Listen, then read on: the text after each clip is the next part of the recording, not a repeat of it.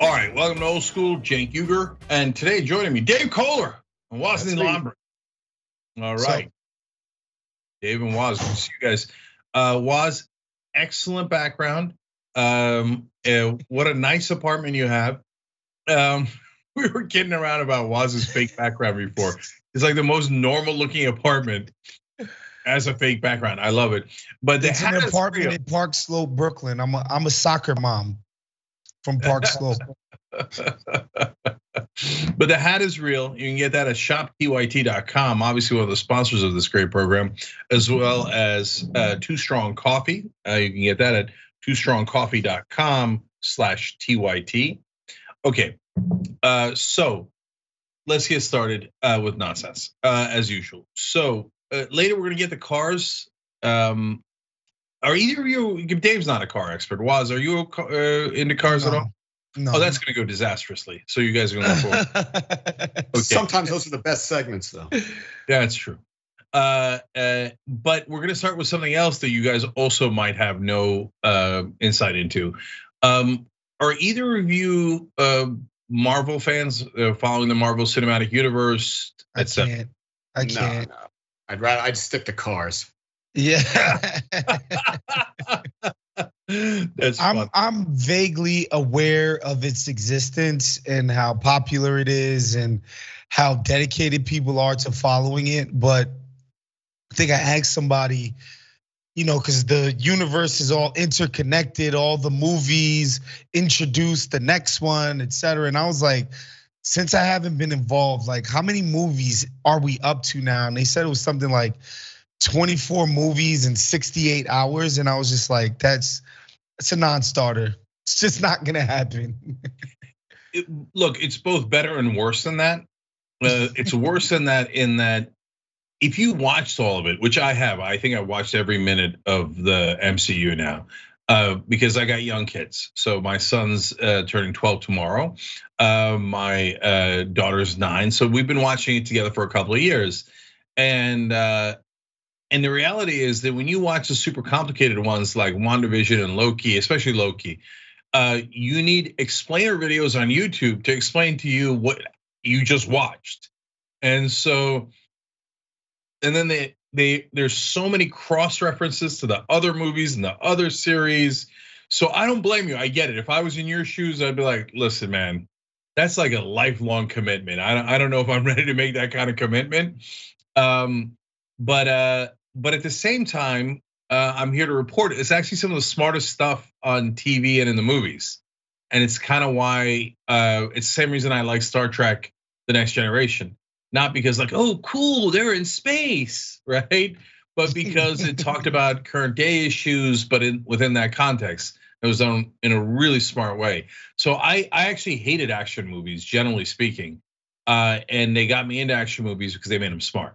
So, but the reason I brought up in this context, wait, Dave, did you want to say something? Well, I have things to say about it, but uh, as long as we don't run out of this subject, you can keep going, but come back to No, no, go ahead, go ahead. well, so I don't watch the Marvels, but daughter who's older than yours, I watched a different series recently, animated 10-part series called Arcane. It's based on the League of Legends. I watched it one episode to just to spend time with her. It turns out it was friggin' awesome.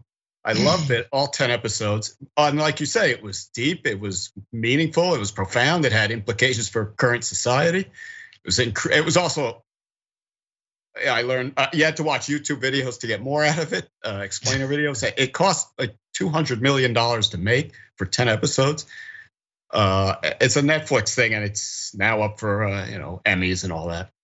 So I, I hear what you're saying, even though it's not Marvel.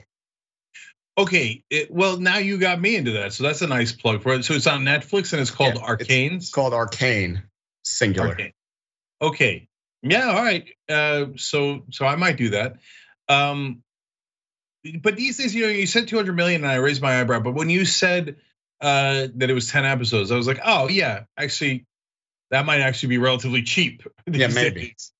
yeah, uh, and so I like anything that's smart. So, and and if my kids are going to be into it, maybe we'll check that out in a couple of years, uh, depending on you know what age they're going for. You know, I it's appropriate that I wind up being a Marvel fan because I've told the story before on old school, maybe even twice, but I was, but I'm I'm sure Waz hasn't heard. I think Waz hasn't heard it. I was at the the genesis of of the Marvel Cinematic Universe. I was right there when it got created.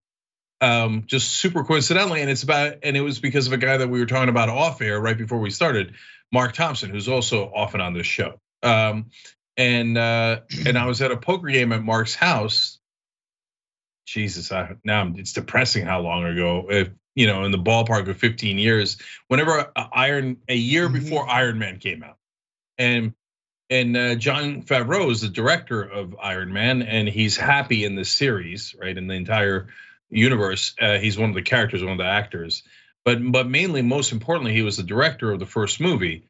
Um, and uh, and he told us, he said, "I'm redoing Iron Man." I was like, I never even heard of Iron Man. I was like, I was like, all right, listen, man. I mean, Swingers was good, so you know, I action movies. I don't know if that's the genre that makes sense for John. I say John like I don't know him well. I played poker with him twice. That's all, right?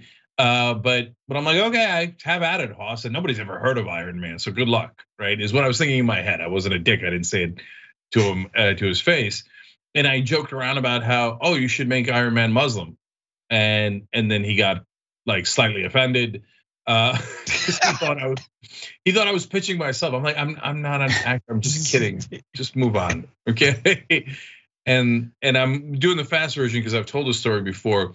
And then he said that uh, he had, the next time we played with him, he's like, "Oh, I got the perfect casting for uh, this action hero," and we're like, "Oh, cool. Who is it?" It's like Robert Downey Jr. I'm like, oh, like this is gonna be a disaster. you know, on the show on, on the Young Turks, I love to brag about what I get right. Like hashtag Cenk was right, right? I even created that obnoxious hashtag. Um, so but my God, was hashtag Cenk was wrong about the MCU and Iron Man. So Favreau was hundred percent right. Uh, Iron he did, and partly because he did such a great job with it, right, to bring it back, and and casting Robert Downey Jr. turned out to be genius. I've never been more wrong in my life. So, um, so that's the fun part. But the reason I brought it up in this context is because um, there's a concept of the multiverse in the MCU. Um, that's silly that the the multiverse does, in my opinion, does not exist in in the real world.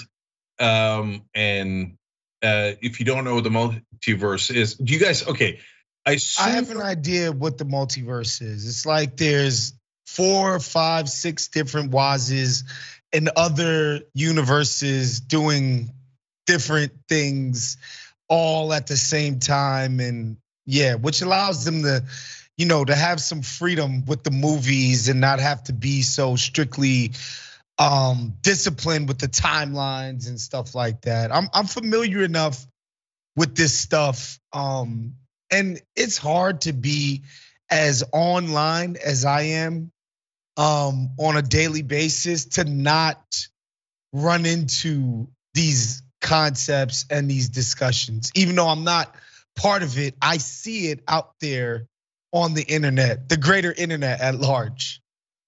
Yeah. So, Dave, have you heard of the multiverse? Heard of it. And I assume it just means what Waz says multiple universes, but I don't know anything about it. Yeah. Yeah. So now I believe uh, quantum physics says that it might be possible, not that it exists, mm. but that it might be possible. Um, so have you heard anything about that, Dave? Yeah, sure. That you can have different states of simultaneously uh, of some whatever particle. Yeah, there's theoretical physics around that. Sure. Yeah. so the the reason why I you know hate to burst everybody's bubble, uh, but and and I'm sure the people at the MCU will be brokenhearted over because once I say this on old school, it'll instantly collapse the multiverse and they they won't know what to do. Uh, but the idea is that there are several different or or an infinite number of universes at the same time, right? With an infinite number of um, possibilities. But you don't diverge. It's not like, hey, Waz, you made the decision to be on old school tonight, so this is that Waz and and the one that just had a family emergency and couldn't come on old school tonight is a different like a universe splits at that point and becomes a different universe. No, the universe has to start in the beginning and go all the way to now. And there's and they claim that there's I mean they claim nobody actually claims this, but um, that there's enough universes that another Waz will get created, but slightly differently, right? And then there'll be an infinite number of those. Do you have any idea how impossible it is for a one Waz to be created? Like everything that had to happen to get to you was yeah, right. Like it's sad, I know, but yeah, it's a tragedy. But yes, a lot of a lot of things had to come together. Even the Wizard of Woz can't do that. Uh, so, like, for we're talking about it with my kids. Me and Wendy met in front of a bathroom, uh, my wife, uh, at a club and that's I think because either Dave was in the bathroom or he was busy making out with another girl, and so that delayed us long enough for me to meet Wendy, who I never would have met otherwise. We were 100% different circles. Those circles do not intersect except for that brief four minute window. Okay. And that's only because of Dave and, and another friend, Steve, uh, taking longer than expected. And so the idea that there would be an infinite number of universes where I get created, which is already very unlikely, uh, and Wendy gets created, and we run into each other in that four minute window, and then the kids make all these different. Uh, and then, by the way, I mean, like this is an uncomfortable topic, so it's maybe good for old school. Um, I, I feel like somebody's going to take this out of context. So when I pause, you know I'm about to say something uh oh, right? but if you think about the sex act, it had to be like a different thrust, a different second, and you get a completely different person. You get a completely different person if you held out for another nanosecond, let alone another minute, or if you uh, could reach the conclusion a minute earlier, a second earlier. It's a totally different person. Isn't that amazing? So yeah, definitely. That's why they call it the miracle of life. yeah, yeah. Because then another soldier is going to swim faster, and he going to get there instead of the other fella, right? I mean, it is miracle on top of miracle. It really is. Okay, so now all of that was in service of not really talking about MCU or multiverse, but talking about the alternate realities that do exist on Earth, right? So today we're now we go back to politics. Um, Leon Cooperman, we did a story about him. He's the rich billionaire that goes on TV and cries all the time. And he's like, oh my God, Obama and Biden took all my money. I mean, they didn't. I tripled my money. I quadrupled my money. But you know, oh, they might have cost me an extra $15, right? And so um, he lives in a reality where the biggest victims in America are billionaires. That's and he's not lying. That's he really believes that. He with all of his heart he and mind believes that. And by the way, that's the reality that is Washington. Like in Washington when he says Biden and Obama have been too tough on the right and too tough on the rich, I if you polled Washington people that live in Washington D.C., not real people, but the people involved in politics, I bet you over 70% would agree that Obama and Biden were too tough on the rich. Uh, and, and is that rhetorically or like like you know materially? like, so first of all, of course, so Waz, as you know, neither is true. Right. Yeah, that's what I'm saying. Like what? Right, but no, I bet you if you asked people who work in politics, whether it's in, in politics itself or covering politics and news. I obviously I'm guessing and we'll never, probably never know, but I think over 70% would say that Obama and Biden were too tough on the rich, and I don't think they'd make a distinction. Uh, they would say not only rhetorically, but but as a matter of action. When we know that factually that's of course not true. Obama and Biden made the Bush tax cuts permanent, which Bush couldn't even do for the rich, and uh, over 80% of those tax cuts went to the top one percent, uh, and and Obama and Biden made ninety percent of those permanent. So no, they Obama and Biden were incredible helpers of the wealthy and of corporations. Uh, so, but they live in that reality and they control the country, right? Then you got right wingers who believe in a reality where all the scientists are idiots. Uh, they just get together and they make up stuff. Like scientists from India, Botswana, and Brazil and America get together and they're like, what did Bill Gates and Fauci and Tom Hanks tell us? oh, COVID. Well, let's make that up, and then let's make up the the mass work. Well, let's make up the vaccines work, and let's just oh, while we're at it, we were all together. Let's all make up that the temperature is rising on the planet. Let's make up that there's this thing called evolution. So in their world, that's all insane. I mean, again, today on the show.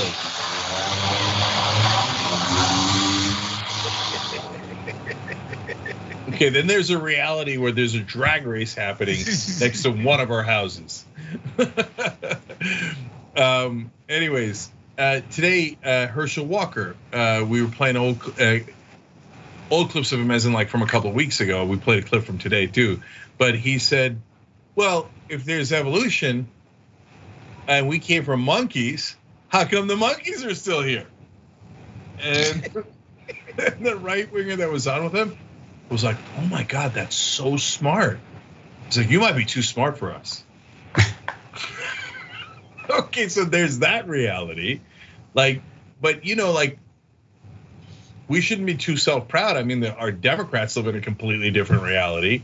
So, how's anybody know supposed to know which was the real reality? Yeah, well, look, you're being this is classic Cenk stuff, and you're right. And yet, uh, they don't actually live in a different reality. They perceive a different reality. They understand facts differently. They reject facts. So, to an objective observer, whoever that is, maybe you're the objective observer, Cenk. They live in the same world you do. They're just uh, creating a different story in their head. Do they? Okay, so look, let's take an extreme example, although everything is extreme.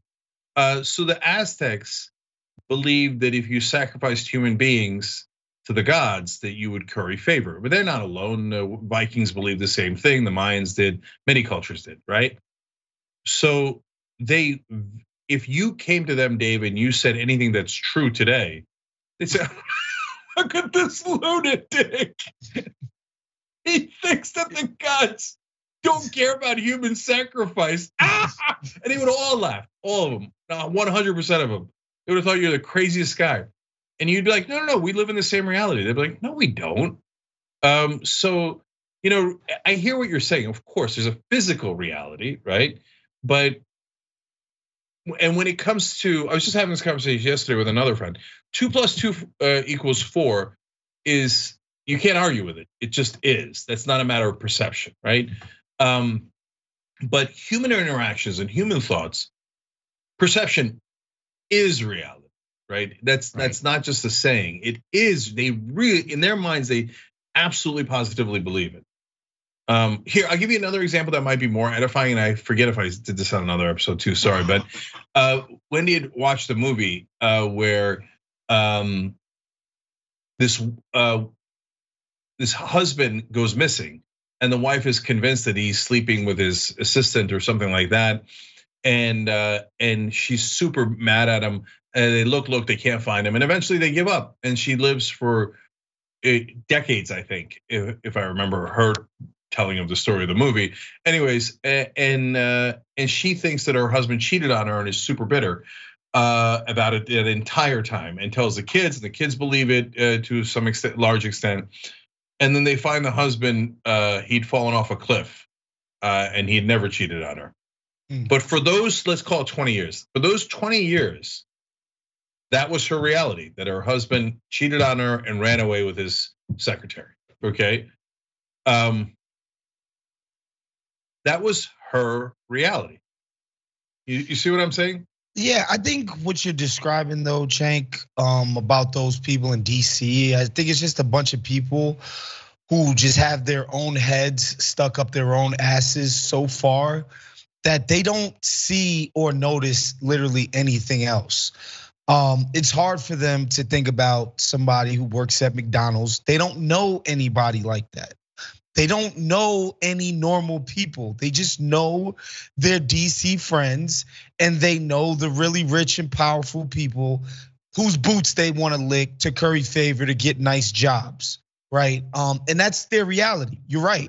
Like they don't know anybody else. They don't care to know about anything else because they don't have to.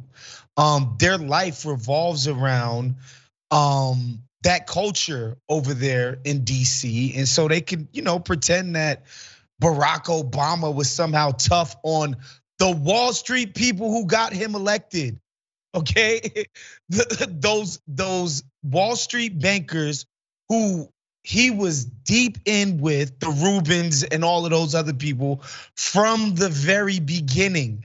The idea that he was running around spanking those people and being mean to them when they were his benefactors from the start, every freaking turn. It's like Larry Summers, come on down. You know, it's like every freaking um just greedy ass Wall Street person he could find um, Geithner, come on down. Those are the people who Barry surrounded himself with. And the idea that he was the like, how does that make any sense? That his buddies, like the amount of money this guy raised on Wall Street for his can for both of his campaigns. Okay, like this idea that this guy was, you know, had them in a chokehold. It's just, you just got to be a DC idiot to think that. Like it, it just goes against everything we know about how politics in our country works. You don't get supported by big pharma like I don't know Jim Clyburn, and then turn around and start doing stuff to poke those people in the eye.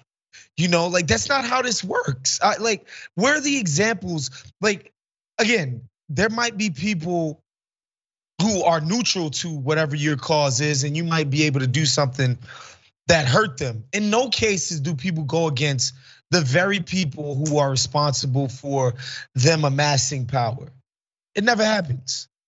So, so there's two things that come out of what you said was one is um, you call them idiots, and I often do the same thing, right? But they can't all be unintelligent, right? So they they they've gotten themselves to believe it because it's convenient for them to believe it right? So nobody who's a Democratic consultant is going to tell you the Democratic Party is corrupt. We take campaign donations, we spend it on me, uh, right? and it's a terrible idea, and it's corrupted the party, and we're not the working uh, people's party anymore because of the money that's funneled to my pockets, right? So they're not going to do that. We get it. The reporters, God help them, Jesus, they are lost. They are totally, utterly lost. Uh, but but they all believe with great certainty that they are right. And we believe with great certainty that we are right. Uh, and I don't think Clyburn is unintelligent. Uh, I don't think we're unintelligent. Um, I don't think Mitch McConnell's unintelligent. Well, Mitch McConnell probably knows exactly what the reality is, to be fair. But I think Mitch knows it probably better than anybody. Uh, but so then that leads to the question of are we sure we're the right ones? because there's so many factions and they're absolutely positively convinced that they're the correct ones. I mean, if you just break it into at least three factions the right wing, the establishment, and progressives, right? That's your main three factions in America. So all three factions believe that they're right. How do we know we're the right ones?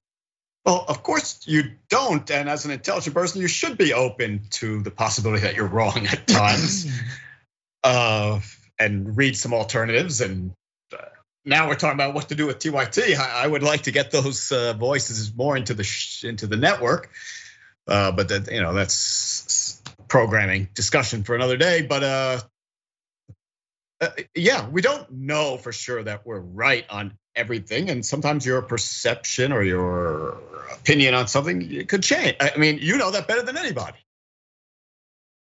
yeah well i mean look dave puts out one factor there uh, which is are you open to different opinions are you open to changing your mind right because that gives you an indication of whether you're doctrinarian or you're actually looking at facts, and facts can move you, right? And facts have moved me countless times uh, in, my life. You, know, I'll give a, common example that I use. Um, debated Mario Cuomo for an hour on the death penalty uh, back in 2004, uh, and then you know he he uh, we had a lot of different arguments, a lot of which I still stick by. Uh, but the one that was persuasive many years later to me was he said that you know, and as all of the advocates said back then, uh, that yeah, but you could kill innocent people, and I was like, yeah, you maybe you could, but I don't know that we do. And then the Innocence Project came out, and it turns out, yeah, we do. Uh, we exonerated dozens of people. Forget if it's in the hundreds. I think it might be in the hundreds that we were going to execute. We were going to kill them, and they were definitely innocent. And then at that point, I was like, well, I instantly changed my mind on the death penalty, and I'm against it because I don't want to kill innocent people. That's obvious. So I guess you could notch one for our side because we're open to changing our opinion. Uh, and and I don't see Clyburn or Trump changing their opinion much. But, but take uh, something more recent, Build Back Better, and the other big, huge Biden spending bill, early 2021. Uh, so we have the Larry Summers people saying these are going to cause inflation, and you have TYT style lefties saying, ah, it's nonsense. And it, now, it might we did pass one of those big spending bills, and there was inflation. Was Larry Summers right or wrong? I, I don't think he was that right. The inflation, as we know, the causes are there's multiple causes. It's not just that one spending bill. But a lot of people on the left changed their mind about the spending bills and and started to think, well, uh, maybe we do have to be more careful about spending these godly smack large sums of money. Yeah, but see, that gets to point number two. Facts matter, right? So, and a lot of times with establishment folks, whether they're politicians or in the media, I, I find their reasoning and their so-called facts to be incredibly shallow, right? So, any intelligent person would say, obviously, there's tons of factors that go into inflation. And so, would I consider that bill as contributing to it? Sure, of course I would consider it. It'd be crazy not to consider it. Um, but to the Larry Summers of the world, I would say, how about the trillions we printed and gave to the banks? Wouldn't that? No, that doesn't have an effect on the economy. No. it, it, whenever you help the ultra rich, nothing bad can ever come of it. That's that's the philosophy of these guys every time. The financial sector can never like nothing bad can ever come out of what the people in the financial sector are doing. That's why they should never be regulated. That's why they should leave be left alone. They're the masters of the universe. We're all just, you know, the miserable plebes at the bottom who don't understand their financial wizardry and their widgets. And so no, Larry Summers would never concede that something bad could come out of pouring trillions and trillions of dollars, literally into the bond market, right? Um, so that these guys could, could just continue to to operate their freaking casino. He would never like that would never come out of his mind. The people who should bear the brunt of, you know, the problems of inflation are normal working people. That's why we should recess the economy and make normal people feel the pain because you know I don't know maybe we're like which one is the the pain one is it sadist or masochist I can never um get it right. Uh, the sadists want the pain. Okay, yeah. No, normal, want to give the pain. Want to give okay, the pain. The, the normal people are masochists. Want... We just want we just want more and more pain. Cenk and, and Wall Street people, and you know, obviously CEOs, they could never feel any of the burdens of the problems in our society. And I want to go back to something you said about the three factions. I actually think progressives and right wingers agree on um, a few things, and that's there are obvious problems, um, and they are problems. Uh, I, I, think right wingers have a slightly skewed and messed up idea of how those problems were caused and who's to blame and how we should fix it. But I don't think anybody sees the condition of America's working um, situation, right? Situation for working people who's progressive or right wing and think, wow, this thing is working like a well oiled machine. It's great. And the establishment certainly thinks that. 100%. They think the status quo is great and we should continue to operate with minor tweaks. You know, let's throw some DEI in there, get some black folks to be on the Goldman board. You know, let's let's get some black folks on the board at Raytheon. Let's get some brown people at the CIA to drop drones on people anyway. And it'll be way better after we do that. But fundamentally, they see the system as it's operating as going, mwah, perfect, period. Or else they would do something different. They're the ones with all the power, all the money, they set the agenda, and they keep us going on the same exact path because they obviously like it. Um, and I think progressive people and even some of the craziest right wingers um, can agree that like there's some messed up stuff going on in our country.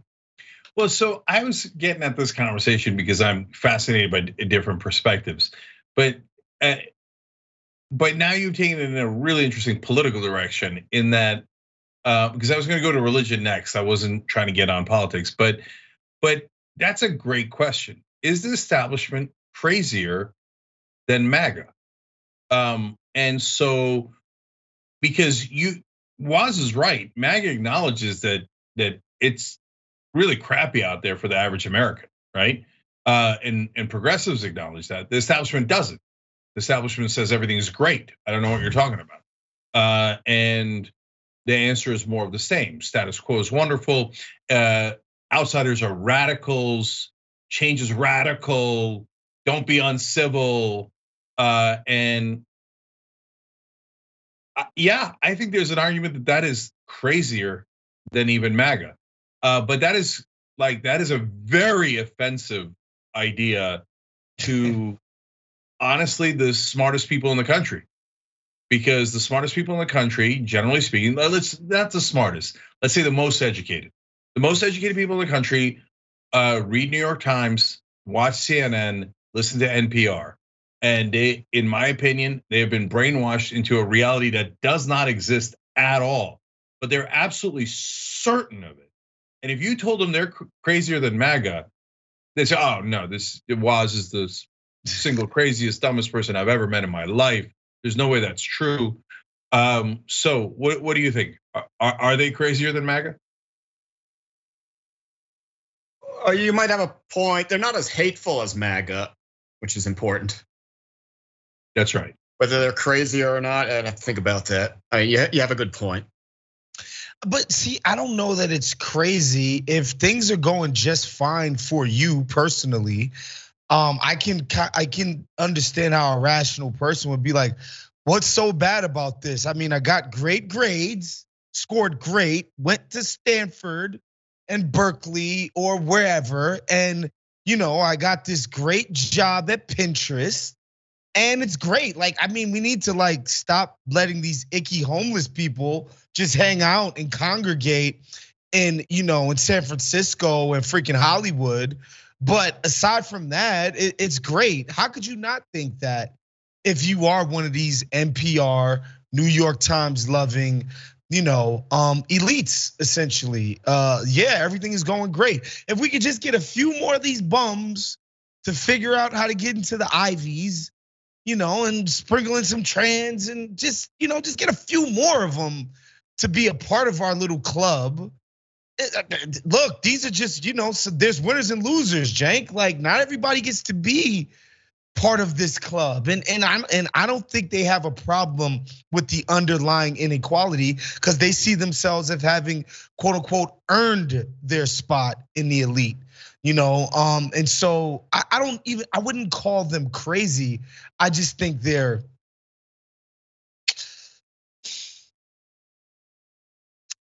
i just think they're very diluted i do yeah well that gets back to our perspective point right so um like for example um 99% of people born hindu believe that coincidentally hinduism is correct that's the one religion that's correct. 99% of Muslims who are born Muslim think that Islam is correct. It's a they caught a lucky break on that one. 99% of Christians think the same. Maybe not 99% of Jews, but uh, because by the way, though, there's a real reason for that. because there's a question, there's a culture of questioning uh, in Judaism, uh, and so that creates a situation where they question their perspective a little bit more, and honestly, that and hence have a better chance of being right. And so the less you question your the the culture that you were born into, the less likely you are to be correct. Uh, so, but it never occurs to the overwhelming majority of pick any of those religions. Let's say uh, Islam, because I'm was born Muslim. It never occurs to the overwhelming majority of Muslims that maybe Islam isn't right, like that maybe they got the wrong religion, um, even if religion is correct. Isn't it amazing that it doesn't occur to them? Isn't it amazing? Like you almost like for if you live in our circle, you're thinking, no, of course it occurs to them. Cenk, I had a conversation in my freshman year hall with a guy who was Muslim, and we had a conversation. You did get left Islam. I know so many people who question it. No, no, you know, generally us folks, we know really educated folks, right? And people that are in different multicultural situations where they can see other people and they can see their perspective. But most of us go through life um, without ever thinking maybe everything we know is totally wrong. Or maybe, if not everything, a lot of what we know is totally wrong. And so, those educated folks that listen, uh, read the New York Times, the New York Times has told them their entire life that money in politics doesn't matter, that uh, politicians are not at all affected by millions of dollars that they receive in campaign donations. But you have to be a lunatic to believe that. I mean, that that's as crazy as anything MAGA's ever come up, right? Um, so yet every I see, I almost wanted to call them idiots. I know they're not idiots, but I wanted to say every idiot who works at the New York Times thinks no, politicians are angels. They're not at all affected by money. Well, maybe some Republicans are, but Nancy Pelosi would never be affected by money. It's sacrilege to think. I mean, that's just nuts. Yeah. They have no idea that their really well educated ass is nuts. Having thought about it a little bit and heard Waz's reaction, uh, crazy, I don't think is the right word. If you're a mainstream DC political person and you think the country's doing fine, uh, you call that crazy. No, they're just deluded. They don't they they understand that the country's not doing fine, but they think, but we're working on that. Just be patient. We're doing policies to help. It's just going to take a long time. I, I, don't think they're crazy. The MAGA people who believe that there's child sex uh, scandals in a pizza parlor or whatever, that's kind of crazy. So crazy is not the right word. I'm I'm rejecting your word crazy. They're definitely deluded. They're wrong. Their perspective is off. They're ignorant about the real conditions in the country and about their effect on them it's not crazy. Well, it depends on your definition of crazy, isn't it? Because if you say detached from reality, uh, okay, that's fair. That's a good definition of crazy. But on the other hand, we're going to eliminate like 80% of humanity right out of the gate. okay, because it, I think at least around 80% believe in organized religion, and that has approximately 0% chance of being true. Uh, and sorry to offend a huge percentage of you listening, and I say it every time. I love you if you're religious and you're doing the right things in the world. But there is no chance that there's an invisible man in the sky who is just like Homo sapiens and went through the same evolution to get to the same exact feelings, emotions, etc., that humans have and get jealous of us and love us and care about us. That is approximately a 0% chance. And so what we're basically saying is humans are built to get deluded. We're not supposed to see reality. In a sense, we're almost supposed to be detached from reality. How do you like All that? All true, but but if you believe in some religion and you're surrounded by a community where everyone else also believes it, it's not that crazy. However, if you have a mm-hmm. true mental disease, you believe everyone's out to get you and, and, and you can't go out of your house and you run away from people and you hide and, and you can't function in society, well, you're ill, but th- that's closer to being crazy. Because because you're a loner in that sense. I mean, you're, you're, you're unable to function. But the, the, the religious person who's in a religious community is functioning very well in in his or her society. Yeah, yeah and I think and I think their experiences do like validate their experience, right? Like so if somebody tells you nice, you know, elite lib or even if you're slightly conservative whatever, but you're, you know, very proximate to the establishment of this country. Um and somebody tells you that Shang-Chi because we talked about Marvel before is gonna make China, it's gonna make the lives of so many Chinese people, Korean people. It's just gonna make their lives better. And you know, when let's just call this hypothetical Megan goes to work and talks to one of their Korean um, co-workers, it's like, yeah, you know, it would have been nice when I was growing up to have a Shang-Chi to feel better about my Asian American identity. But that don't got nothing to do with people in Chinatown in New York City right? Or people in Sunnyside in New York. Like these people could give a damn about a Marvel movie and representation in the goddamn MCU. Like that's absurd. Like that that doesn't affect their lives and what they think will make their lives better. But when it's all you interact with are people who are basically like yourself all day every day um you know it's no different than being a Muslim or Christian and that being your only existence, right? Like you living, um, you being around those people all your life and you guys share the same beliefs and your references are all with them. And so, I, I, like I said, like I'm, I, I find a lot of these people to be loathsome but I don't, you know, I understand where they get this delusion from. Like it's it is a really simple thing to say we're going to solve all of the freaking issues that Asians Asian Americans face with a damn movie. It's convenient, it seems doable, it makes you feel good in the moment that it's happening. Who doesn't want that? And want to see that and think, "Man, great. We found the solution." You know, it's a it's a terrible Disney movie. Bravo to us. Yeah. So first of all, uh, to be fair, it's not a terrible Disney movie. Uh, secondly, uh, I, even to be fair to those folks who I uh, I'm way more on your side, obviously Waz, but um, they don't necessarily think it's the only solution, right? Uh, mm. but but oftentimes you're right that it's That's the, the only one they one. got. Yeah. right. So they're like, no, no, no, you don't. You to your earlier point, you don't need to give fifteen dollar minimum wage. You don't have to pass that because we we put a Latino on the board of Raytheon. No. Done. No. done and done. yeah. Done and done. Yeah, you. I got news for you. You didn't do anything except help one of your friends get richer.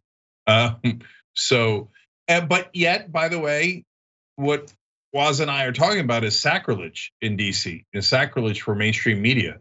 If you know, because for there's in DC representation at the highest levels, right? They're not talking about representation of middle class, et cetera, in and in jobs that pay 20 bucks instead of 11 bucks. They're only talking about a representation for the people they know, right? That are in the elites. Mm-hmm. They think that is huge. And if they like I was if you and I have this conversation and then one of us runs for office, it's almost guaranteed that the New York Times would smear us. Yeah. You see what I'm saying? Mm-hmm. They would say, hey, Wosny Lambre has a long history of questioning whether Asian representation uh, makes sense, right? Whether we should have Asian representation in in media. By the way, they'd get an Asian person to write that up. okay, and, and that and that's the beauty of representation politics, right? It's like MSNBC could sic Joy-Ann Reid on Bernie Sanders' campaign and say he's not as black as Hillary, and say it with a straight face. You know, and like believe it. Yeah, you know, and that's the, that is the that is the beauty and the disgusting nature of this representation stuff. Like they will literally sic their racial ventriloquists on any progressive agenda and say, wait a second, none of this stuff, healthcare is not as important as the first black female president. Are you kidding me? No, by the way, Waz you can't run for office anymore. Like if you like if you say that your healthcare policy is more important than having a black female president, they will smear you into oblivion, into oblivion, like quite literally. What like, if I say what if I say yes, queen afterwards? Do do you think I'll Yeah, better. Better. right. Um, look, I had a person that got back to me through another friend uh, that questioned if I was brown enough. I wow. mean, that these are the, wow. I mean, what it but what an Alice in Wonderland world, right? Where how do you prove whether you're brown enough? like, how's it like? I don't even know the metrics by which we would measure it, or or the trial we would have for me, and which side I'm supposed to be on. right? Because certainly a lot of people think I'm not white enough. That's for sure, right? So, and yet, the incredibly smart, really well educated people that read the New York Times never question any of that. They think that all of that makes perfect sense and they just move on along, right? Everything is great. Why? Waz of course Waz is right, which is that it's it's their context. And from their perspective, things are great. I always come back to the example of that lady uh, who told our reporter in 2016. Uh, he asked her, "Why are you supporting Hillary Clinton?" She said, "Well, because I don't want a revolution. I kind of like how things are, and so so I'm going to vote for Hillary." I was like, "That is the most honest correct answer of all time. So thank you, at least for being honest. Uh, but but uh, it is what it is. Okay, so but now last thing on perspective because we're almost out of time, of course, as usual. Um, so do we even like? That is a weird way of putting it. And I don't know if I'm saying it right, but should we even care about other people's perspectives? And this is what I mean. You should, of course, in the real world care, right? It makes you a better person. It makes you more empathetic to people, and it makes you more likely to be correct, as we discussed throughout today's show, right? But so let's say someone has been a devout uh, Catholic their whole lives. They're but and they're totally wrong. They're wrong about everything. They think that the QAnon thing is real. They think Jesus walked on water. Uh, blah blah blah. Just name a thing and they're wrong. Okay, uh, but they're perfectly happy and they live their whole lives being happy. And they're surrounded by people who also believe in QAnon and cheese pizza, meaning child molestation, and they never order it, and they only eat broccoli and they love it, and they never eat pizza because they it's obviously connected to Tom Hanks and Fauci and whatever. But they're happy. Mission accomplished. Is there anything wrong with that? Um, I I think the perspective question comes down to uh coalition building.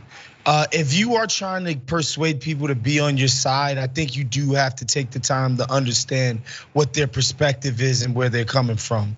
Um, I think a lot of times, especially on the left, it's this purity crap. It's this, you know, um, this sort of uh, pure, this like how hardcore pissing contest. How hardcore left are you? And if you're not, I can discard of you. I don't care. You don't get to be in my pristine little club. And that's fine. Those people get to feel good about themselves, but that doesn't get anything done for anybody.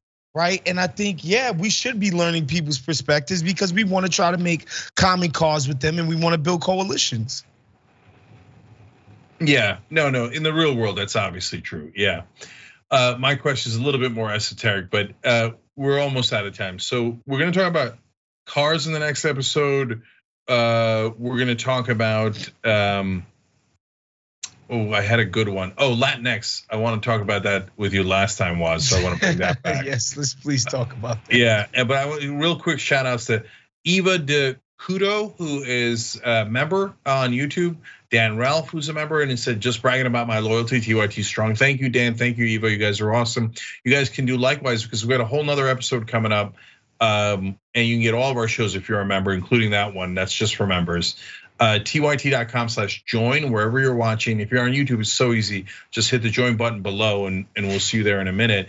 Uh, and uh, and maybe I'll read more of these comments from the members, but I'll just read one for now. Mary Animal says, "Go off, Waz." So. Go off, sis. All right, tyt.com slash join or hit the join button below if you're on YouTube. We'll see you there in a minute.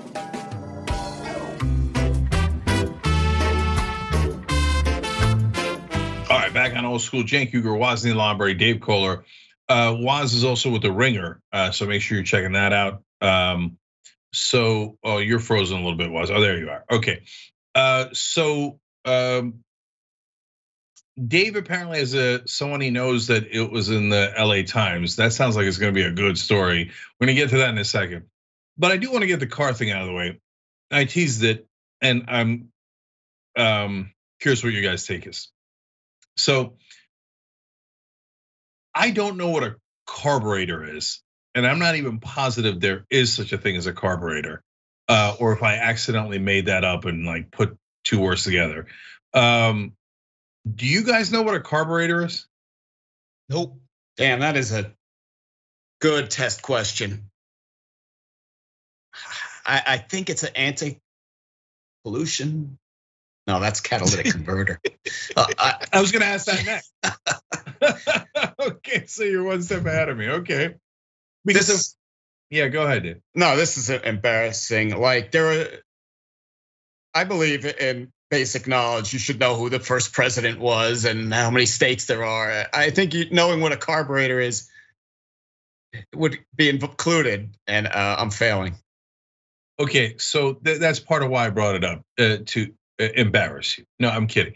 um, so, uh, well, maybe this goes towards perspective too. I'm not a car guy. Uh, and if you told a car guy what's a carburetor, you told a car guy you don't know what a carburetor is, they'd be like, oh, oh, like they'd be devastated with your ignorance. They couldn't. They'd be shocked at how ignorant you are. Uh, and I realized because my neighbor came up to me and said, "Oh, uh, Cenk, you got to be careful. a guy uh, had his carburetor stolen. Uh, our neighbor down the street, right?" And I thought to myself, "Huh, I don't know what a carburetor is, and I've never known my whole life. And you know what?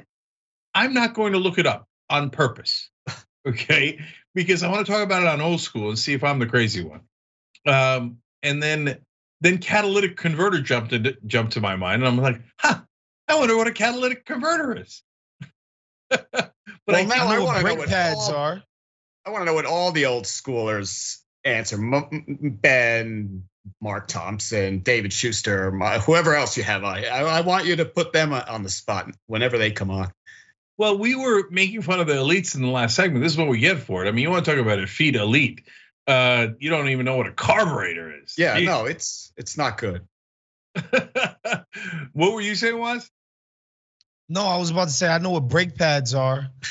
Um well, by the way, you know, I laugh at that because everybody knows what brakes are, right? But I'm like, brake pads. Wait, am I sure I know what a brake pad is? so there you positive. go transmission. Um, I think that has to do with how the gears change. Yeah. I think. Yeah, um, that's right. Which yeah. which is commonly called tranny, which is you know kind of stupid and funny. Um, I wouldn't call it that. That's well, not these days. Yeah, but that that's um that's about as far as it goes for me. Okay. Um again, different worlds. I didn't mean for it to come back to the same conversation, but like my uh, nephew, younger nephew, uh, nephew Murad, he loves cars, right? And he's always like he rebuilt his car and stuff, and uh, and so when we talk though, like that's the issue, right? He doesn't care much about politics, and I couldn't tell a Ford F one fifty from an F 450 if that even exists. I don't even know if it exists if my life depended on it. Oh, okay, so let's. You can just read the label on the back of the truck. I guess, but um, Okay, do you guys know the difference between the the 150s and the 250s and the 850s? No, no, that's not the same. That of course not. No, no. Knowing what a carburetor is, people should know basic mechanics. Yeah. Yeah. Should people know? I think they should. I think all three of us should be a little embarrassed then. Yeah, yeah.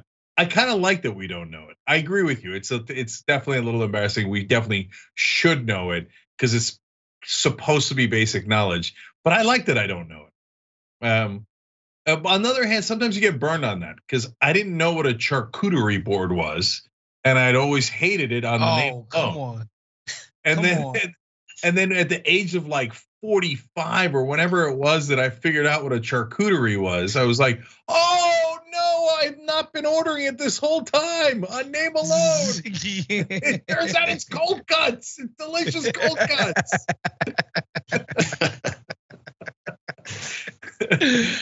oh god. So if if like there's a lot of situations where uh, I'm perfectly immodest and think, oh, I'm your guy for that job, right? Uh, I wouldn't take anybody over me uh in certain jobs, right? But if uh, you said, all right, somebody's got to be the last man on earth, oh no, it shouldn't be me, no way, because I couldn't rebuild a goddamn thing. Like I would want, I would want it to be an engineer for sure. Okay, it's got to be an engineer. Otherwise, we're never going to rebuild anything. Yeah.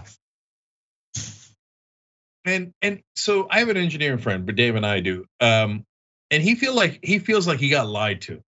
He's like when we were growing up, and you know, uh, I'm 52, he's 52. We grew up at same school uh, in high school, and uh, and he was like, we were told like engineers, like you want a good stable profession, very respected, you make good money, you become an engineer. Mm-hmm. And he's like, okay, now this is the members only one. So he was like, well, I became an engineer. And then I was like, what the fuck? The bankers make so much more money. He's like, how come nobody ever told me that? Right? He's like, he's like, yeah, this is really useful, right? But so what? Okay, yeah, somebody's got to build a bridge, but it doesn't have to be me. I could be out there making more money doing something else. and then that goes to perspectives too, man. We were all taught something, and and and what we don't know uh, for a long, long time is what you got taught ain't necessarily true at all, right? So, but it's not just that. The, the, little clicks go back to high school. Uh, there was a little group of guys, you know, some of them. I, I didn't actually, but they were back in high school. They had the seed of banker in them and they were probably on friendly terms with the engineer firm, but they didn't tell him, hey, we're interested in this. They didn't talk about it with him. They kept that little secret, oh, we're going to go to college and then go into banking to themselves. Yeah, so I, I think it's more the parents that don't know it and don't share it. I don't 100%. know that it's a that it's like they're keeping it. it. First of all, of course, it depends. It depends on the person. So we had a Dave and I went to the same high school, but different years. So we had different groups of friends in that sense. And uh, and so we had a guy in our class named Scott. I won't give you his last name. He's uh, managing uh, director at Goldman now. Okay, and Scott was a good example of a lot of things we're talking about. Uh, he, but he was the opposite of what you say, Dave. Scott would always come and go. I'm going to be a banker. I want to make money. I'm going to make a lot of money. Okay. And Scott, like we had our public high school was just near miraculous. We had stunningly smart kids at our school. And so you had a top 50 that was like, holy shit, these are 50 badass motherfuckers. Okay. And now to be fair, our class size was like 700. Okay. And um, and so like I finished like 36 or something. Um, and uh, and Scott I don't even know if he made the top 50. He was in honors class and stuff, but he struggled, right? But he's like, no, you guys are all idiots. Uh, it doesn't matter how well you do in school. You just got to get into the banks. He's like, I'm gonna work for Goldman. He used to always say, I'm gonna work for Goldman. He knew, because I mean, it might have been that one of his relatives knew, et cetera, right? And they told him, or he saw like an uncle do it, et cetera. And he went and he got into Goldman, and he probably made more money than anyone else in our class. Yeah, you know, when you talked about engineering, uh, Cenk, I'm reminded of like the five professions that my immigrant uh, parents and elders thought were respectable professions in America. That's funny because I only have four. I'm curious what your fifth one is. So it's it's definitely doctor, lawyer, yes. Yes. engineer, yes, nurse, accountant. Those are the what? Those are the five professions. so I love that the Haitians have nurse and accountant in the mix. Yeah, yeah, yeah. Accountant. They think because accountants deal with money that they're making money. Um, and then nurses, like you know, those were the like the people in your neighborhood who like were like working class people who made the most money. You know, um, nurses. So it was like there was this sense that like no, there's there's like real money in nursing. Um, but yeah, doctor, lawyer, engineer, those that's the big three. Yeah. you know. so for Turks, so I see what you're saying about nursing accountant. That makes sense. And by the way, my mother-in-law, my wife's mom, uh, was a nurse and carried four kids, like by herself, single mother, etc. Um, so there's there's some truth to that. An accountant's a super stable job, and God bless and all that, but they're not in the top four. Uh, for if you told uh, a Turk that you're a nurse, they'd be like, "Oh, well, you know, better luck next time." But okay, God bless, right? Um, so I'm just saying, like, wrong-headed immigrant. Yeah, yeah, of course. Right, right. Yeah. So um, it's it's. I think every culture, lawyer, doctor, uh, engineer is inarguable. Some might argue around lawyers, right? Uh, this is a super random fact. In the Middle East, the Turks are respected for a couple of reasons. One was we kind of ruled the place for a long time. Uh, so, but but the main reason these days is because they think Turks have great engineers. So I've been, I've at least talked to other Middle Easterners who are like, "Oh, you're Turkish oh, you do, you guys have the best engineers.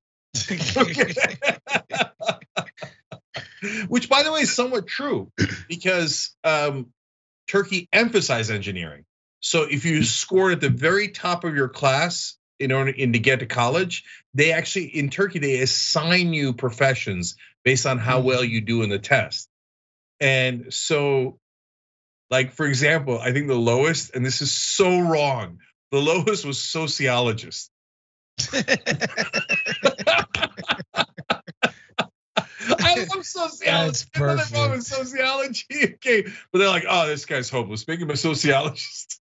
okay, but the very top is engineer, mechanical engineer. So the smartest people, quite literally, the ones who did the best on the test or the ones that worked the hardest, all become engineers. So that's why Turks have a culture of engineering in the Middle East, at least. And um, and so and Turks built all the mosques in all the different areas, blah blah blah. Anyway, but the fourth one in Turkey is businessman. Um, mm.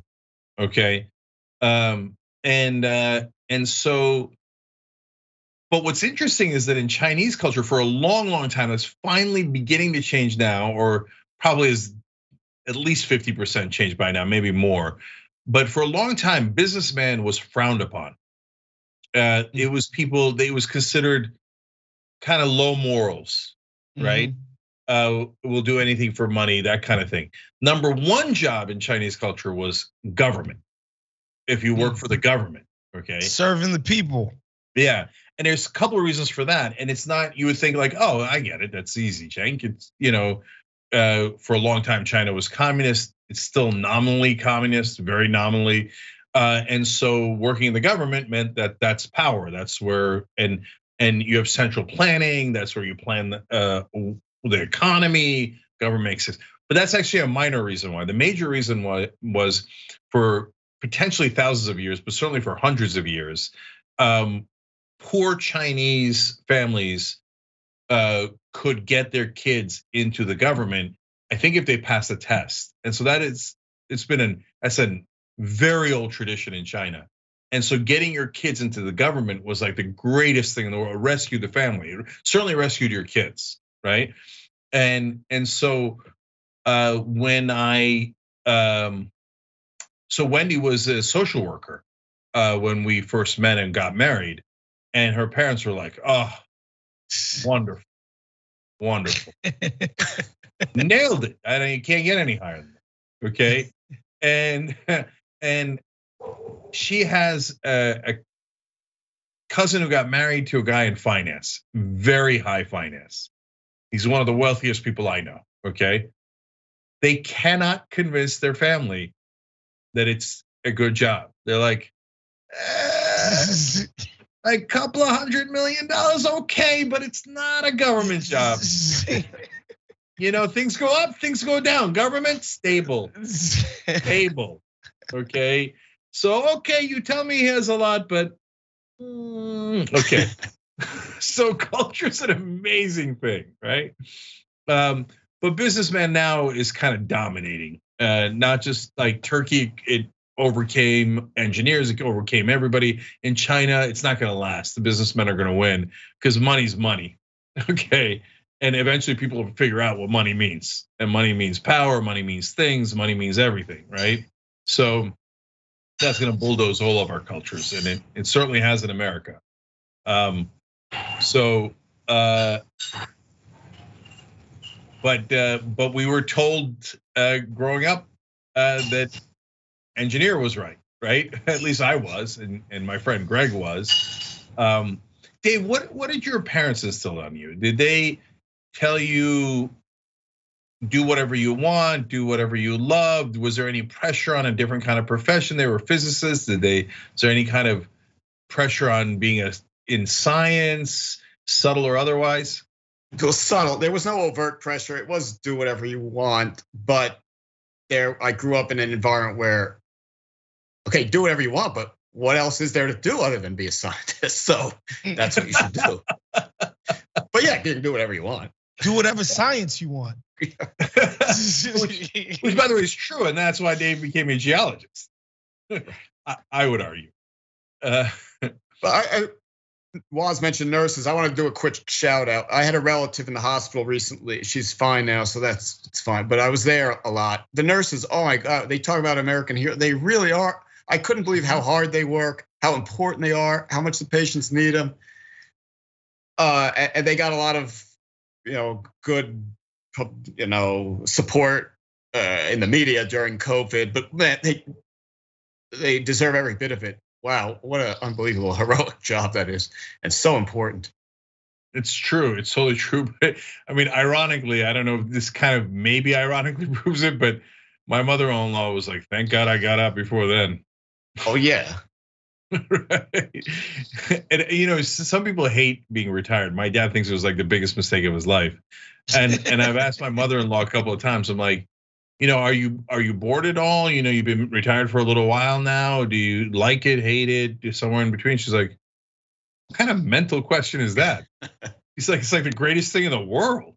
It's like she's like, obviously.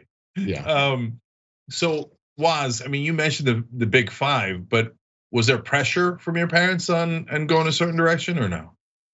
I don't think it was pressure. I think there was like just disappointment that I wasn't pursuing, you know, law school or something like that. Um, the and I think mostly it's because when I was younger, um, I was in a lot of like gifted classes, blah, blah, blah. And so they had convinced my mom that I was like some kind of smart, gifted kid. And so to her, she's like, well, if all these teachers are saying you're gifted, which means you're good at school, then you should be going to school to do one of these big jobs, i.e., doctor, lawyer, engineer. You know, that was sort of the the um the thinking. And you know, I just explained to my mom, I was just like, even if I'm good at school, like I just I don't have it to go to no damn med school, you know, um, take a freaking bar, LSAT, three years of school, this. Like I don't have it in me to do any of that. Um, so it was over for that. But yeah, I think I don't know if it was pressure so much as it was like I'm wasting my potential. I'm wasting yeah. my life, Jake oh, don't I know, brother? I mean, I got I got great examples. I mean, first of all, I feel bad for your parents. You could have been an accountant. you blew it. You blew it. So, uh, I mean, mine is a more stark example, uh, but it it starts completely differently and then becomes exactly the same. Um, so, in, in, when I was in school, uh, I, I tested into the gifted programs too, right? And and uh, and the teachers and the administrators would tell my parents, you know, your son is gifted, just like you said, right? And um, my parents didn't believe him at all. Who no this one. idiot? No shot. yeah, but honestly, no one I knew believed it. And I'm curious what Dave's perspective is because we grew up together.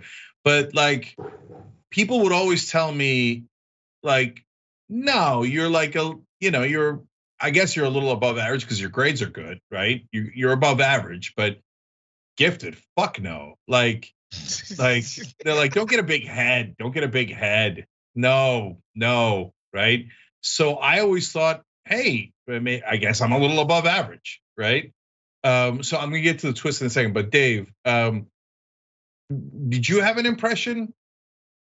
Well, recalling from our very young childhood days, I, I was under the impression that you were a smart kid who did well in school. I never saw your report cards, but somehow I got that impression. So uh, and, and, I'm not the type. I wasn't then. I'm not even that now. Who divides the world into idiots and smart people? So I, the right. term gifted, I, I, wouldn't have even thought of whether you were gifted, and I wouldn't have crossed my mind. But I thought you did well in school. Yeah.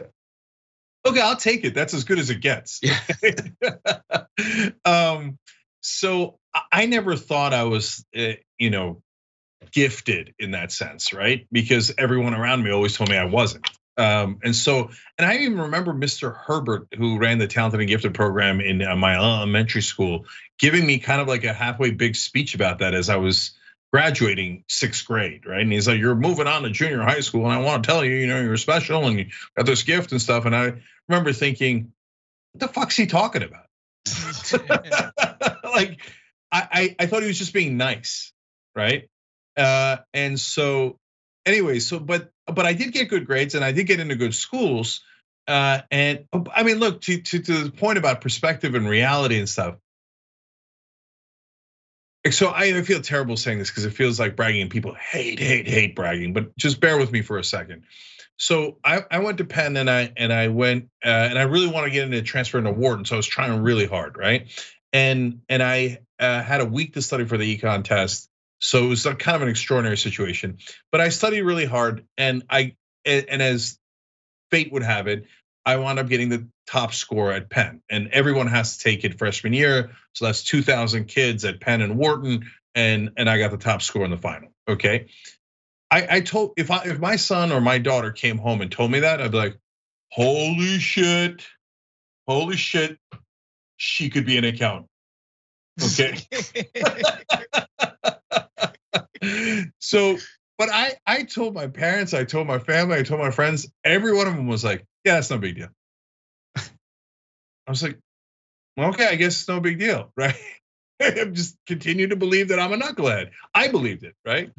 So, anyways, but since I went to those good schools and I went to business school undergrad, I went to law school um, uh, afterwards, and and so the Turkish community apparently had this inflated view of me which I never was exposed to. I found out later through other Turkish friends. They're like, oh yeah, when we're growing up, they would say, oh, why don't you get good grades like Cenk? I was like, really? Right? Like I didn't know that at all, right?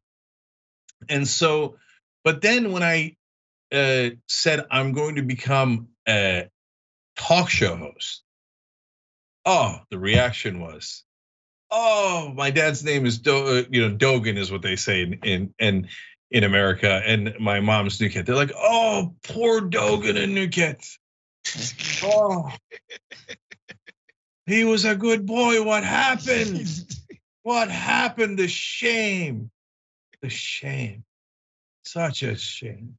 Because if you like, if you weren't didn't have that much potential in the first one, not that big a deal. Okay. But they figured like this guy could have been an engineer. He could have been, I mean, he got the businessman thing, he got the lawyer thing, and then radio talk show host. what an I mean, idiot! A, totally, what an idiot! What a, like the, the deepest you shit. You blew it. You blew yeah. it. exactly. So then that added on to my already thinking I was a knucklehead. Then everybody around me was like, "Oh my god, you got to be the dumbest guy alive." So anyways uh, that was my growing up i have a thousand more things to say about that but so but it's funny that the the reaction was that your family had and my family had so at the end it winds up being the same Like you could have been someone. You could have been a nurse. You could have been anything, kid. Yeah. Yeah. Instead, you're running your yap. You run yeah. your yap for a living. There's no nobility in that. yeah, yeah. All right, Dave, we got to do the LA Times story. I don't want to run out. So uh, tell tell me about what happened with LA. Uh, but before I do that, Nathan, thanks for uh, being a member on YouTube. And, he, and Nathan said we're not the first global civilization, and we won't be the last. So you got that right, brother. Uh, so we, as usual, we have a super smart audience. Uh, Resto Dragon said, drinking iced coffee, ready to relax with Waz and Dave and Cenk X. It's a reference to something we talked about in the show today. And uh, iced coffee, you know, twostrongcoffee.com slash TYT is the way to go. Um, and uh, and Resto Dragon also said, talk to Dr. Brian Greene, the theoretical physicist and string theorist, is a taxonomy of nine different multiverses. You know what? Asher, can you take a note on that and send that to Gina? Yeah, let's talk to Dr. Brian Greene. Why not? And Windchild13 said, I'm an old fool from the old school, which I love. All right, uh, Dave, uh, an acquaintance made the LA Times. Good news or bad news? Yeah. So is that going to be good or bad? We'll find out. So when I moved to LA in 2002, I, I joined this tennis league and I played with this guy named Randall Emmett. He uh, was a Hollywood producer type. He had a luxury apartment in West Hollywood that had its own tennis court. So I played there uh, a couple times. And he was a yeah, he had a fancy car, and I didn't get close to him. He was always on the go and on his phone, and uh, he, he didn't seem that approachable. Anyway, I haven't thought about him in over 15 years. And he shows up in the LA Times today. oh, yeah. Is that a good thing or bad? It's a very bad thing when you show up in the LA Times after 15 years. So apparently, so he was a pretty successful Hollywood producer on the periphery. He wasn't the big Jerry Bruckheimer type, but he he he made a, a bunch of movies. A lot of them went straight to DVD, but they made some money. He worked with fading actors, like he worked with Bruce Willis toward the after Bruce Willis was done with his career, and in fact was getting ill. And he worked with a few other, even Arnold Schwarzenegger uh, in the mm. twilight of his career. But apparently, the whole empire is collapsing. He's under massive debt lawsuits, massive accusations left and right of sexual harassment, Harvey Weinstein type shit. Uh, everything is collapsing upon him. And the LA Times, for whatever reason, did an exhaustive study of this guy. The article was so long I couldn't even read all of it. I don't know what they're doing, spending so many resources doing an expose on this guy.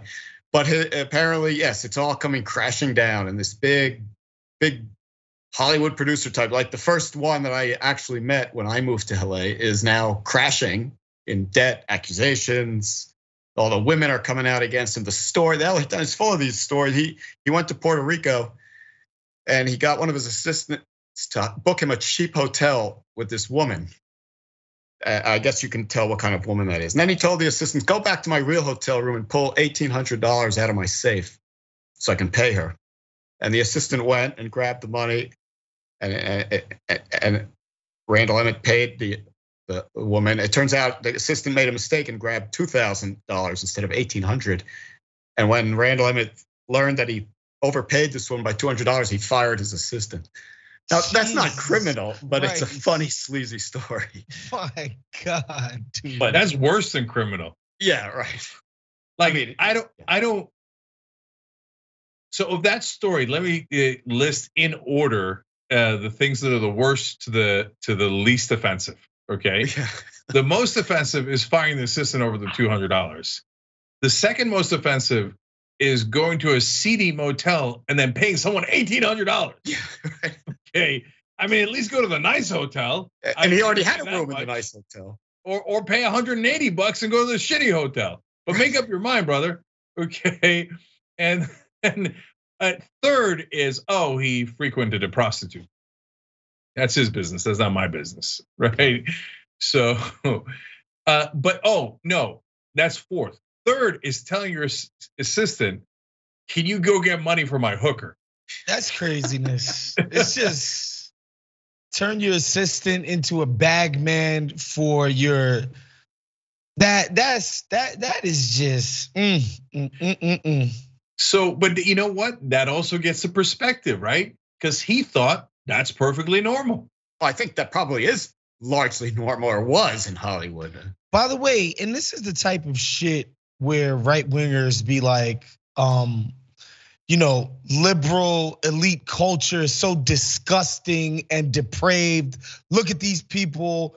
They're always making these accusations, but look at who the people that are being found to be creepazoids. It's Harvey Weinstein, it's Louis C.K., it's you know your Hollywood buddy. Um, these libs, they're just so just just disgusting, Cenk. Like, my God, they that's this is the type of thing that they point at and say, that's their culture. That's how they live. Well, a part of it is not wrong. Uh, the part that's correct. the, the part that's correct is, well, power corrupts and absolute power corrupts absolutely, right? So if you were a high flying Hollywood producer, and apparently not even like a mid level Hollywood producer, Mm-hmm. You can do anything you want and get away with it in LA. And so they're, they're not wrong about that. Um, so apparently Randall Emmett was into women at seedy motels, but some of them were not into women. Some of them were into other things, right? Or men, right? Uh, some of them were into kids. And so that point, like, so is it true of a of a percentage? Yes. And whichever percentage was inclined in that direction, if they were incredibly success, uh, successful and wealthy, whether it's Hollywood, Washington, or by the way, bankers in New York. Are you kidding me? There isn't anything they couldn't have gotten away with. And so QAnon, in a sense, is misdiagnosing the problem. It isn't just about child molestation, it's that they had infinite power and could do whatever they wanted. And some percentage of them chose to do that. The issue they well, in their case, whoever was inclined in that direction, that's definitely an issue, right? But also the limitless power is the underlying issue that affects all of that. I mean, but it, it's Dave's story is great because it gets to also LA. Like you drive around LA. So if you first come to LA, you're going to be underwhelmed. You're going to be like, this is the legendary LA. This is the legendary Hollywood. Like it's kind of dirty. It's not that big a deal. It's just where's the nice parts, right? You got to kind of like you got to try to find the nice parts, right? Because most people go to Hollywood, and Hollywood's one of the crappiest parts, right? Mm-hmm. And they're like, "Oh, the Walk of Fame with the stars." Oh, this place is a fucking dumb, right? and so, um, so you get let down. Then people tell you, oh, okay, now you go to Beverly Hills and you go to Brentwood and you drive around. And you're like, oh shit, okay, this is it. Giant houses, gorgeous, you know, hidden away in the trees, beautiful streets and stuff. Okay, so there are gorgeous parts of LA. But what you don't know is the second tier, like Hancock Park, Cheviot Hills, that aren't famous Beverly Hills. Although Hancock Park used to be the original Beverly Hills, but like, but those places the houses are also crazy unaffordable. And then if you live here, you're like, wait, who lives in all those houses? Because then you realize, wait a minute, LA has like thousands and thousands and thousands of houses worth over $5 million. You're like, how could there be that many rich people? And not just like a little rich, but like really, really rich, right?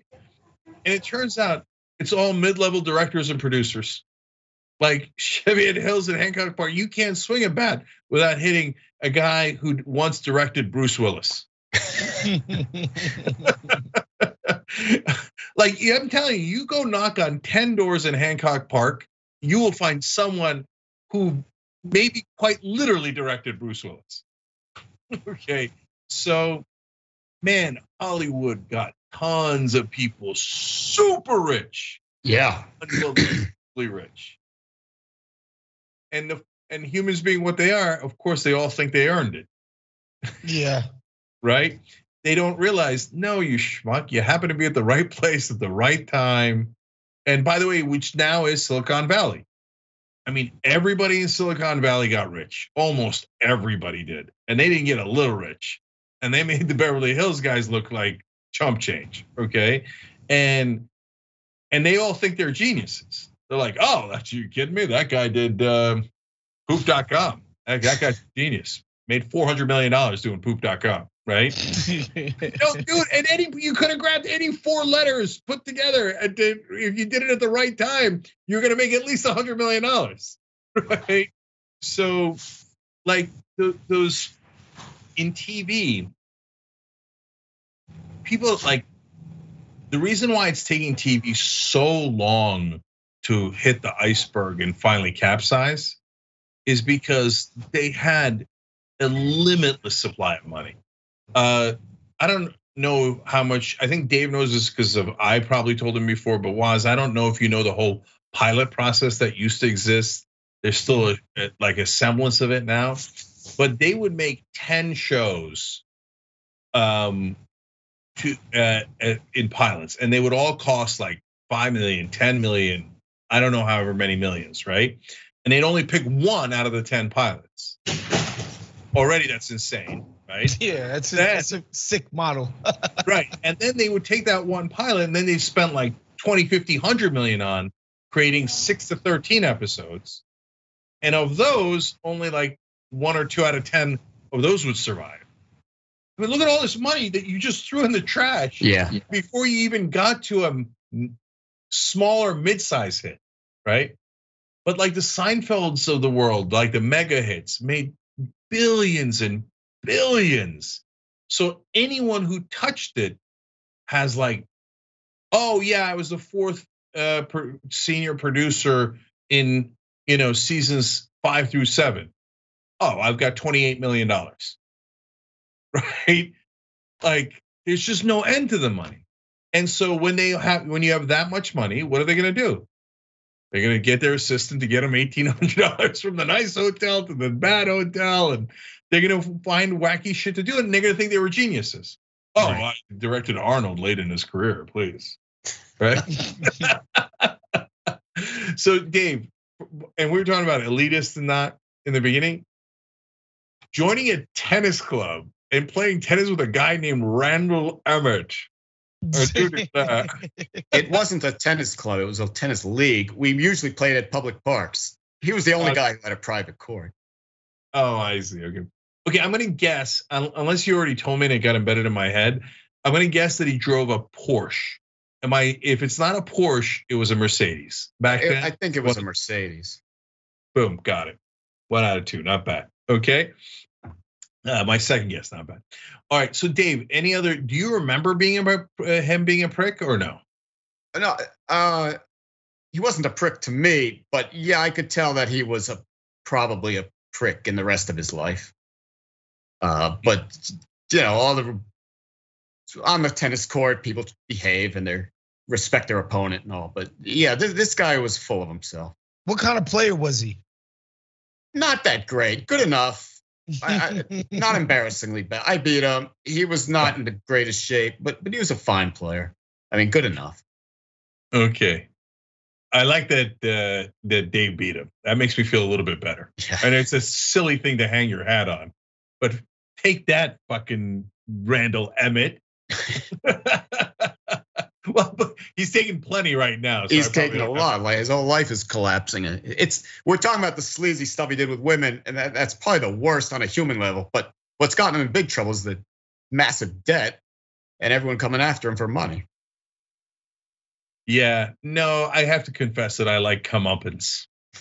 Comeuppance is a is it's is fun. definitely one of my favorite things. So, Waz, out of curiosity, uh, do you play tennis? Are you any good or no? Never, never played tennis.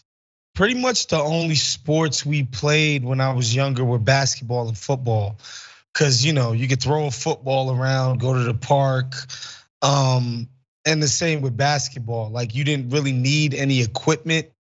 Not to play like, you know, two-hand touch in your neighborhood or whatever, right? Like yep. there was a very low barrier to entry for that. Um, uh, so no, I never played anything else. I didn't play soccer. I wish I would have played soccer though. I didn't play soccer, baseball, any of that. It was just basketball and football. Um, so th- that's one of the main reasons why soccer is so popular in the world because it's so easy to play. It's the easiest by far because you don't even like with basketball. You at least need a net. You know, you need yeah. a, a you back- need a hoop. Yeah, yeah, yeah, yeah for sure. Yeah. But in in Turkey when I was growing up, you you didn't need no goals. You just take two rocks, you put one over here, and then you put the other one over there, and then you kick it through the rocks, right? And so I remember when I came to America, one of the most, uh, th- one of the things I was most amazed by was all the the soccer goals, the the, the post. I'm like, yeah, they were beautiful. I'm like, yeah, look at this thing, man. I'm like, that's like a professional fucking goal. I'm like, that's that's in my elementary school.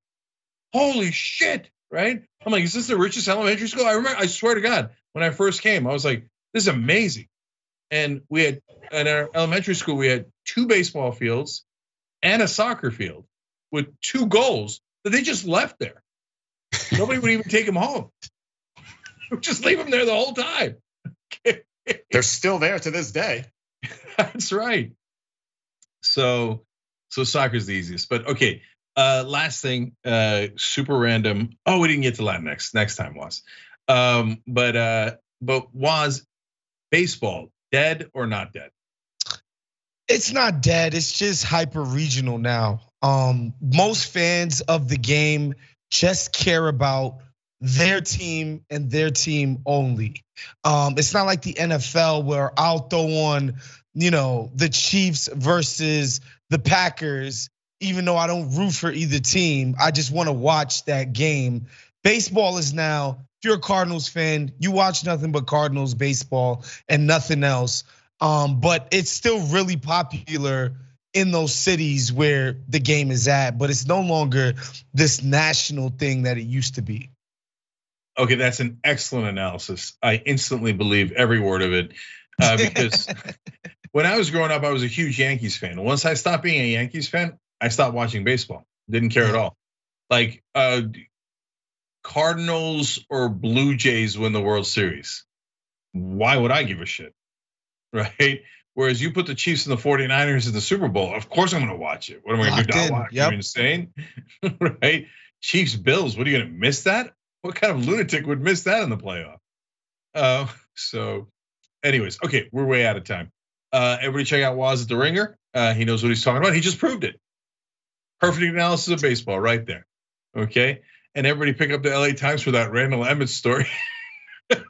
Give yourself a lot of time though. Yeah, check in on Dave's elitist friends and how they've gotten their comeuppance. Uh, okay. No, all right. Much love, guys. We'll see you next time. Bye bye.